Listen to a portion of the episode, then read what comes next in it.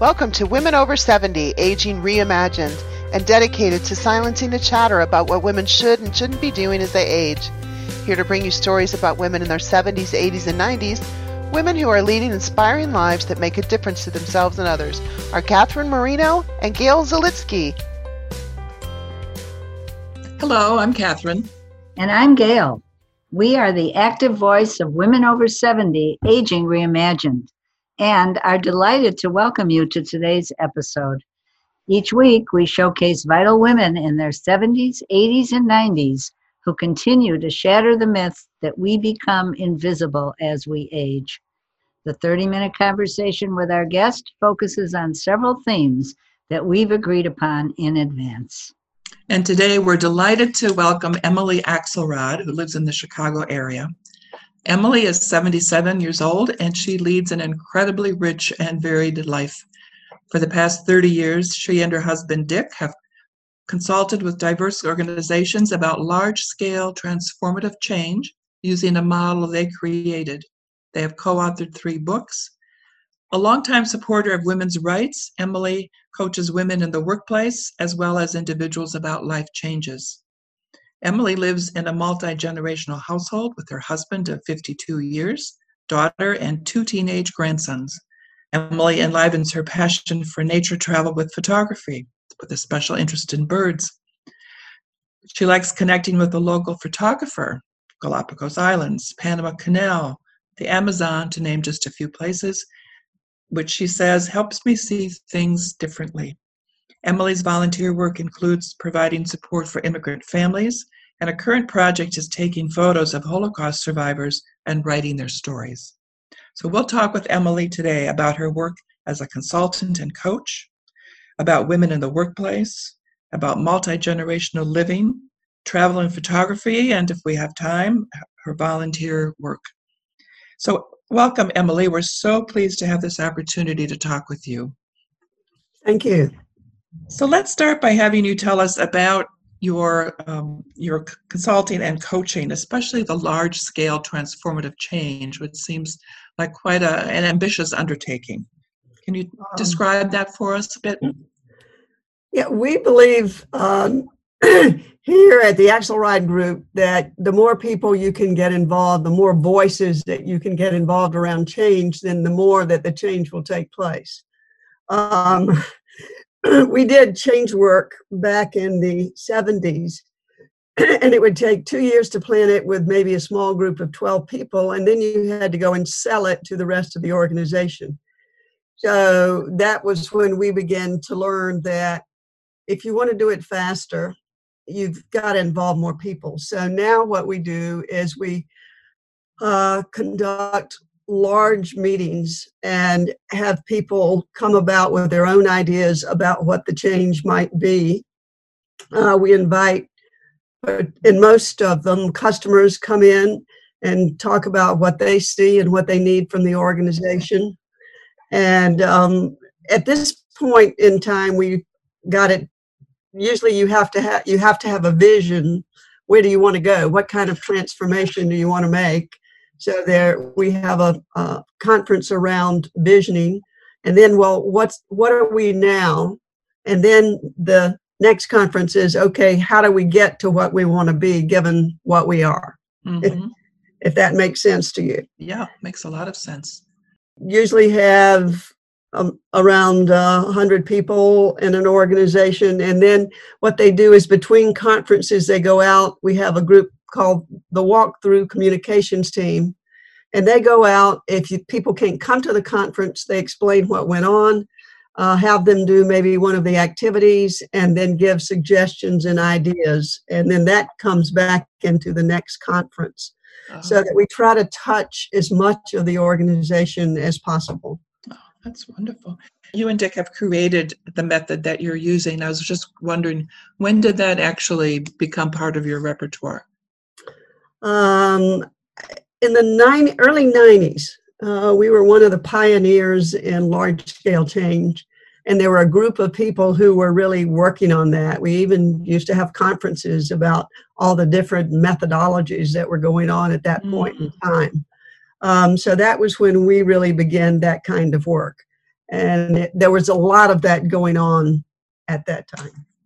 That must have been really exciting times to have all those people coming together with these really uh, innovative ideas. Um, can you talk a bit then about? I know that you've been a, an uh, advocate of w- women's rights in uh, different arenas, and when we talked recently, you you noted that you were coaching, especially interested in coaching women in the workplace. And I'm curious about what um, what are some of the, the issues that women face now, and has have those issues changed over time? I would say those issues have made stayed the same um, from the time we've I, I've first been in this. It it's the and I would say that maybe men are sharing a little little bit more of it. The issue of having children and taking care of your children and giving the, your all to your work. Mm-hmm. And as you know, uh, most of it still really falls on women to run the household, watch the kids, and do the work. Uh, more of it is shared a bit more nowadays, but not equally. In many, in most families, at least that's what the research tells us. So that's the one of the struggles I think that you find. Uh, could it's still with us. Um, so, but a lot of the a lot of what we do, particularly when we do these large scale changes, you people have an opportunity to bring more of their whole self into their work, and you'll discuss the people will be discovered. And there have been a lot of women who've gotten promotions and stepped up from getting themselves involved in this kind of work because their multiple talents begin to show, which is mm-hmm. Really an exciting thing for me. And so we, and I particularly try to coach them and help them share their talents uh, through a lot of this transformation work. That's interesting because it not long ago those were the domestic skills which you weren't supposed to talk about in the workplace. What are some of the, the skills areas of their lives into the workplace? I think one of the things that I see is people, women are able to get people together and network in a way that's different uh, than men. Uh, a lot of them are the what you kind of the key nodes in organizations. They know who to go to for what. Uh, the other simple kind of things that we've discovered is that it's not just women, but there's a lot of women, is that they have things like they were head of their school newspaper or some talent that has not much to do with their work. And when this starts and they have to, they volunteer for something, one of these talents like becoming more of a communicator uh, shows up also. And a lot of them have then you know moved up the line in corporations. We we, we mostly work with larger corporations um, sometimes not for profits and we've done this before but a lot of it is not is corporations and so finding a way to be seen and appreciated is uh, i think one of the things that some of these transformational efforts offer women maybe more so than men because not women aren't always on the golf course or you know in the different spots and places so um, and a lot of things the other skill that i see with women is their ability to organize things and get them done quickly. So i'm curious emily this is work that's near and dear to me. How what are some of the things if you don't mind sharing what are some of the things that you might tell a woman or help her see to to um, to help her move forward in the organization well, i'm just thinking about um, uh, one uh, is speaking up uh, one of the things I think women have difficulty with is speaking up, uh, particularly in a group with men. Uh, one of my friends uh, is involved with uh, the program, the MBA program at Northwestern. And one of the things that she says is that when they have their orientation, they have a really good speaker. And she looked around and there were all these hands up, but the hands were the hands of the males. So it's still difficult for women to speak up, I think, in a lot of situations. So coaching them around how they can speak up, how they can ask a question, uh, and not feel uh, conspicuous or not. I mean, you've got to you got to you've got to say what you think in a way that is, uh, I call it diplomatic. Um, and so that you can be heard and make your observations or ask your questions. So uh, we take whatever the situation is, and you know, each situation is different, but helping them find their voice is one of the ways that we do that. And for some people, that could be in speaking, or some people that could be in writing, um, is one of the ways that we help women. Uh, helping them do that so that they can be seen. Uh, if they need talking about them and looking at specific skills, and if they need certain skills in order to make that next jump up, helping them to identify that and looking for a way in which they can acquire those within the system um, are just some of the ideas that come to me right off my head. That that's great, and yeah, I can see where that would make a huge difference. I'm curious about your ter- using the term diplomatic. Is that something that is uh, especially necessary for women to be heard? I'm probably saying that for myself, to be honest, Kathy. I'm such a, a straight shooter. uh, just to put it in a, I, I, I use that word because it has to be put in a way in which it can be heard. Mm-hmm. And so, really paying attention to know how is the woman's voice going to be heard. Um, women can say something, and some man down the, you know, right around the table can say the same thing, and men hear it differently. Yep. Yeah, they, that's true. Sure. Yes. So, okay, so how do I say that so that I'm going to be heard?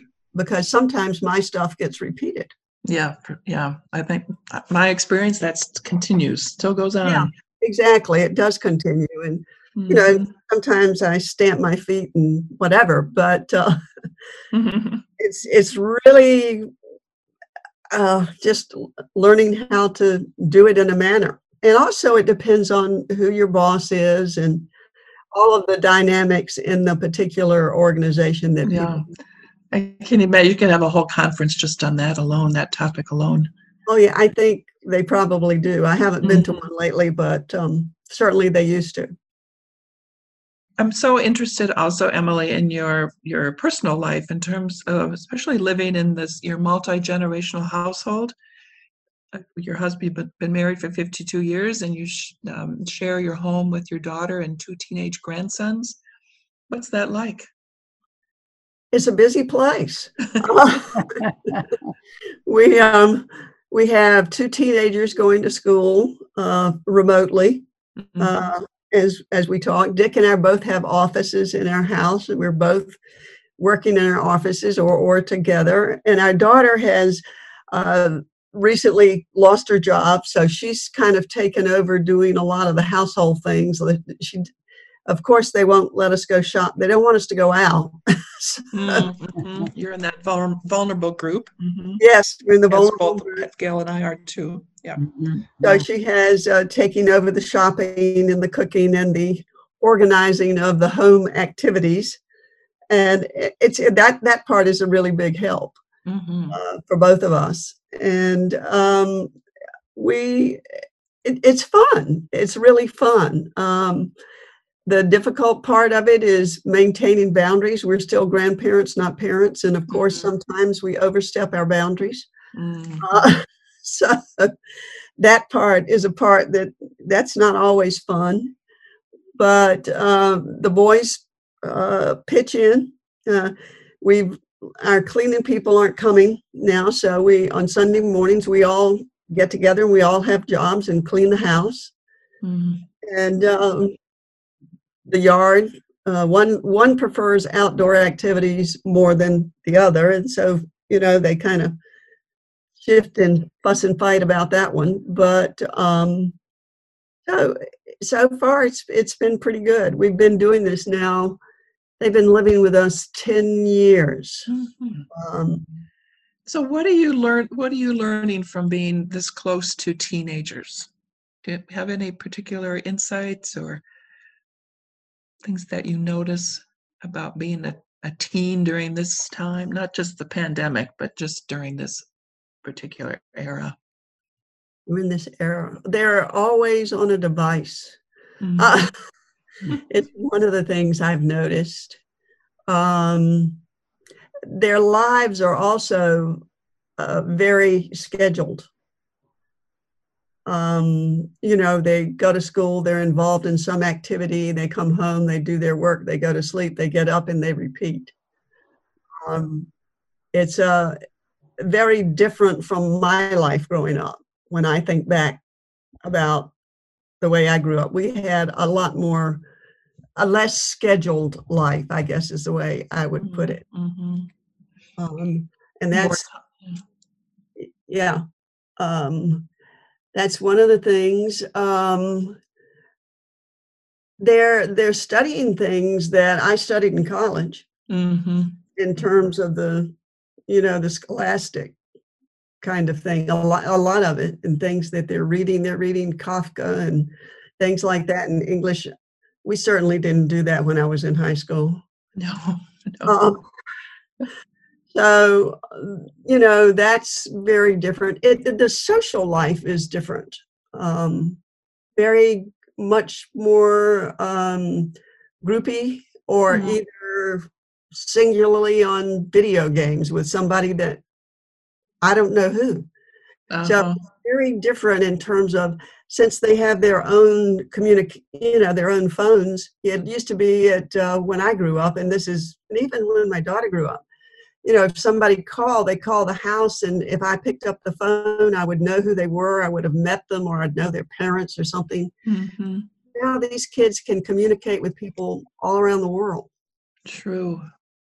And that's very different, and also something you got to pay attention to. Yeah, definitely. Have you um, traveled? Have you have your grandsons traveled with you? You've been around pretty much around the world at this point. Uh, we took them both to Israel after they had their bar mitzvahs. Mm. Um, we took them each individually because they're different kids. Um, and we stopped in Europe for a bit with that. Uh, we just last year in the, so- yeah, it was last, no, two, two, whatever, when our 50th wedding anniversary was, we did a big cruise with the family. Mm. And so we went down to, we did the Mexico, uh, um, South American kind of thing. So Mm. they've done that. That's not really being in the country exactly, but you get a taste Mhm. of it. Mhm. So they've done that.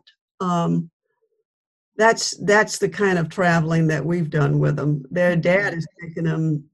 He, he does the nature bit, so he takes them camping and hiking and all of Mm. that kind of thing. So that's really good because we don't don't really camp outside very much anymore.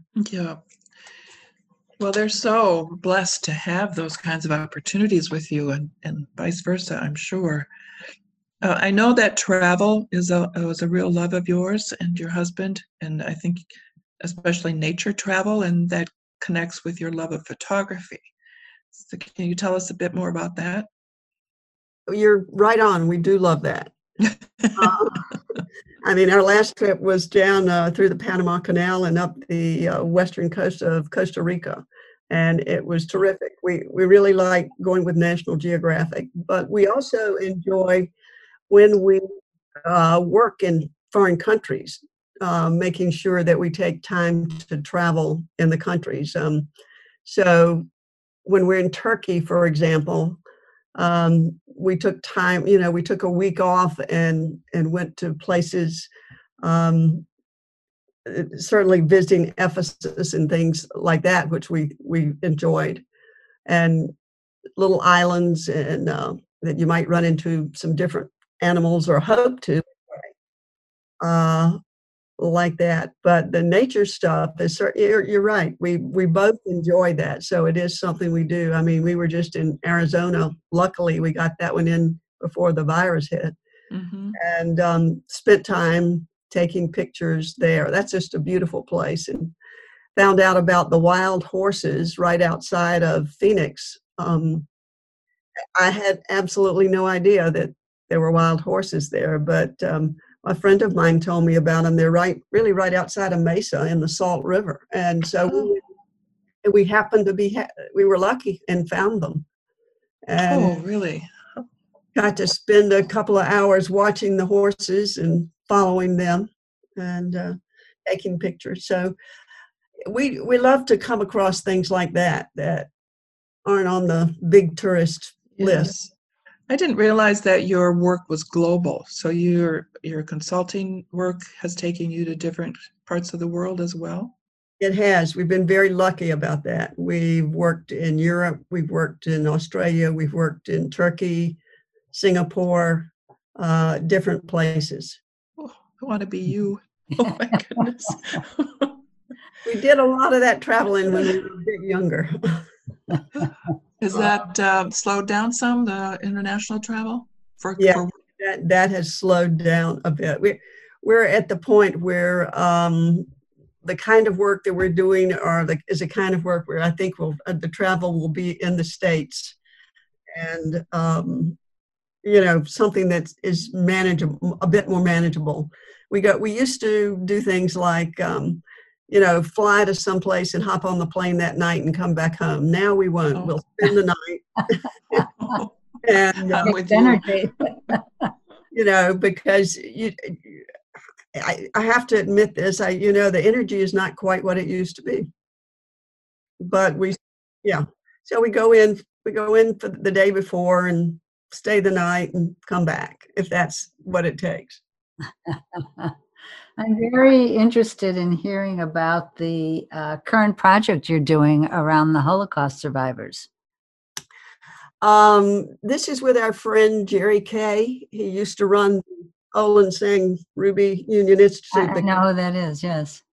and um, so we we're we're good friends with the K's, and Jerry wanted to do this when he retired. So uh, Dick and I volunteered to do it with him, and uh, we were taking photography lessons at the Chicago Photography School. And uh, Jerry went and took some lessons, and then also one of the instructors down there uh, joined us in this project. And so we have begun the project, but uh, of course, right now things have slowed down. hmm Um, but we just uh, just completed back in February taking pictures of a group of survivors uh, over at the Holocaust Museum in Skokie. Yes.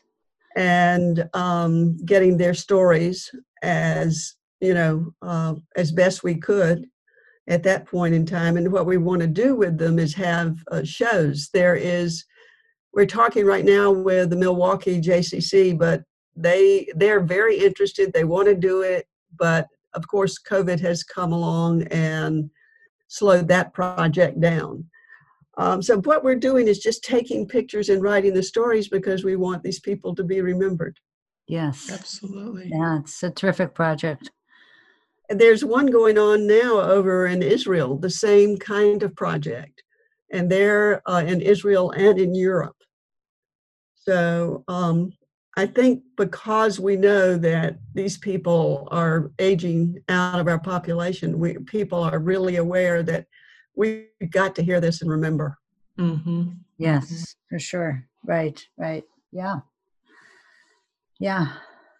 The uh this the uh, Skokie Holocaust Museum has the holograms and that's a, a different way of of capturing stories. Yes, and, and, and that's a wonderful way of capturing the stories. hmm Yeah. So Emily, what else are you doing? Or Uh, looking ahead, what do you have on the on your horizon? Oh, just taking, I, well, I'll tell you, I just spent, what was it, two weekends ago? I just spent a whole hour taking pictures of a heron Mhm. standing on a log in a pool. I, I'm looking forward to uh, travel and photography and perhaps being able to do a bit more of that. Um, I'm also president of the Bar- our, the the book publisher Berrett-Koehler Authors uh, organization. We have a uh, we call it a co-op, where basically started almost 20 years ago, where the authors would get together on retreats from the uh, publishing company out in San Francisco. And uh, it, this was supported by um, Steve Piersanti, who is the president.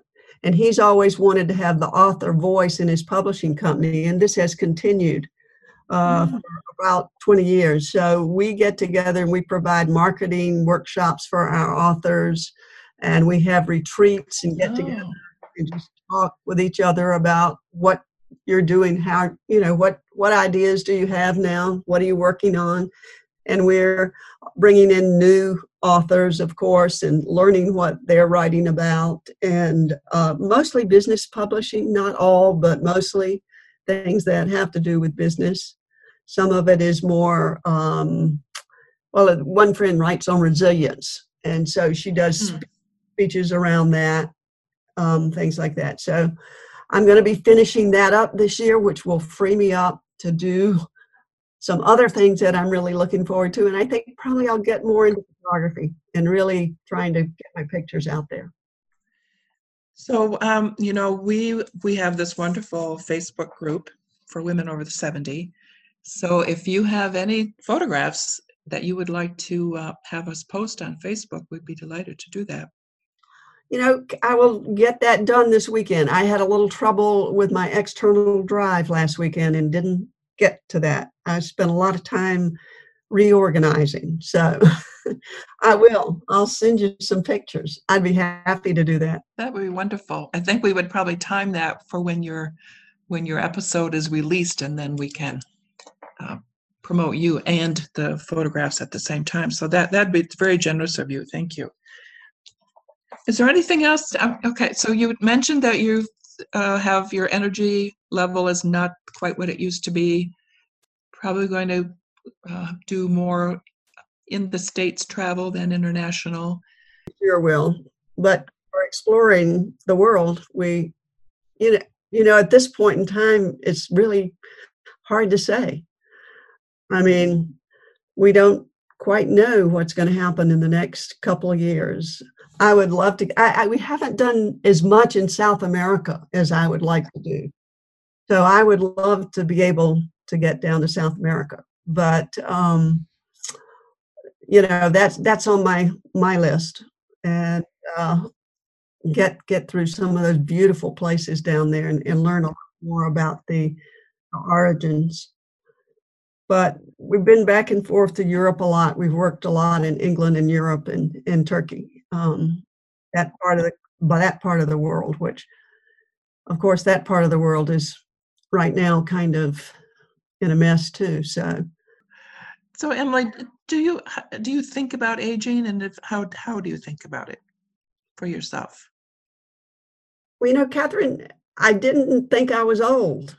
Um, mm-hmm until they told me that I couldn't do these things because I was in a certain category. Mm-hmm. I don't really think of myself as old, but I do think of myself as having to take care of myself a lot more than I used to mm-hmm. in terms of my physical health and making sure I eat right and get my exercise in and um, you know do all those good things that it's kind of like keeping up the machine, taking it in, mm-hmm, gas mm-hmm. and checkups and things like that.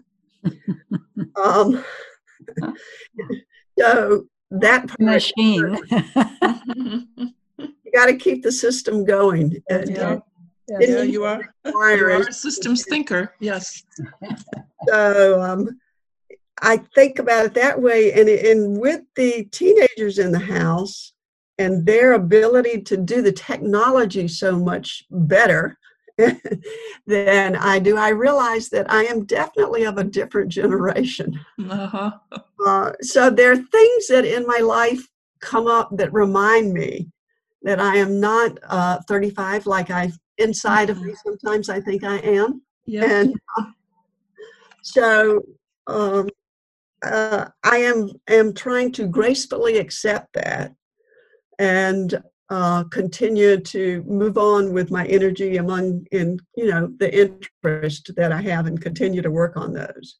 Well, you have such nurturing um, and um, inspiring interest that I, I can just see you enjoy continuing to enjoy life to the fullest. So, That's my intention. as long so, as long as I can dance, I'll dance. Okay. I think I saw you dancing at Susan's 80th birthday party. Was that right? Just just a little. Yes, ma'am. um, do you have anything else you would like to leave us with, Emily? Any? I would just say, uh, for all of us folks over the age of 70 to, to continue living and enjoying your life and contributing to the world. Um, that's that's what I think many people continue to do. And uh, and let's um, just get out the vote. Oh, absolutely. Wonderful note to, to, to close on. Emily, thank you so much for, for being with us today. We're, we're really delighted to have this conversation with you. Well, it was a pleasure, and thank you for inviting me. A, a real pleasure. And listeners, we want to hear from you. Please share your thoughts in our Facebook group at Women Over 70 Aging Reimagined. Become an active participant in our community and join us at our Zoom events. Access our weekly Wednesday podcasts. If you know a vital woman over 70 who would be a great guest, please do recommend her to us at womenover70.com. See you next Wednesday on Women Over 70 Aging Reimagined. Thank you for listening to Women Over 70 Aging Reimagined. If you like what you've heard today, please subscribe to our podcast wherever you listen. In what ways are you shattering the myth that women over 70 are no longer relevant or visible? How are you celebrating aging? Join with us. Make your voice heard. Find us at womenover70.com.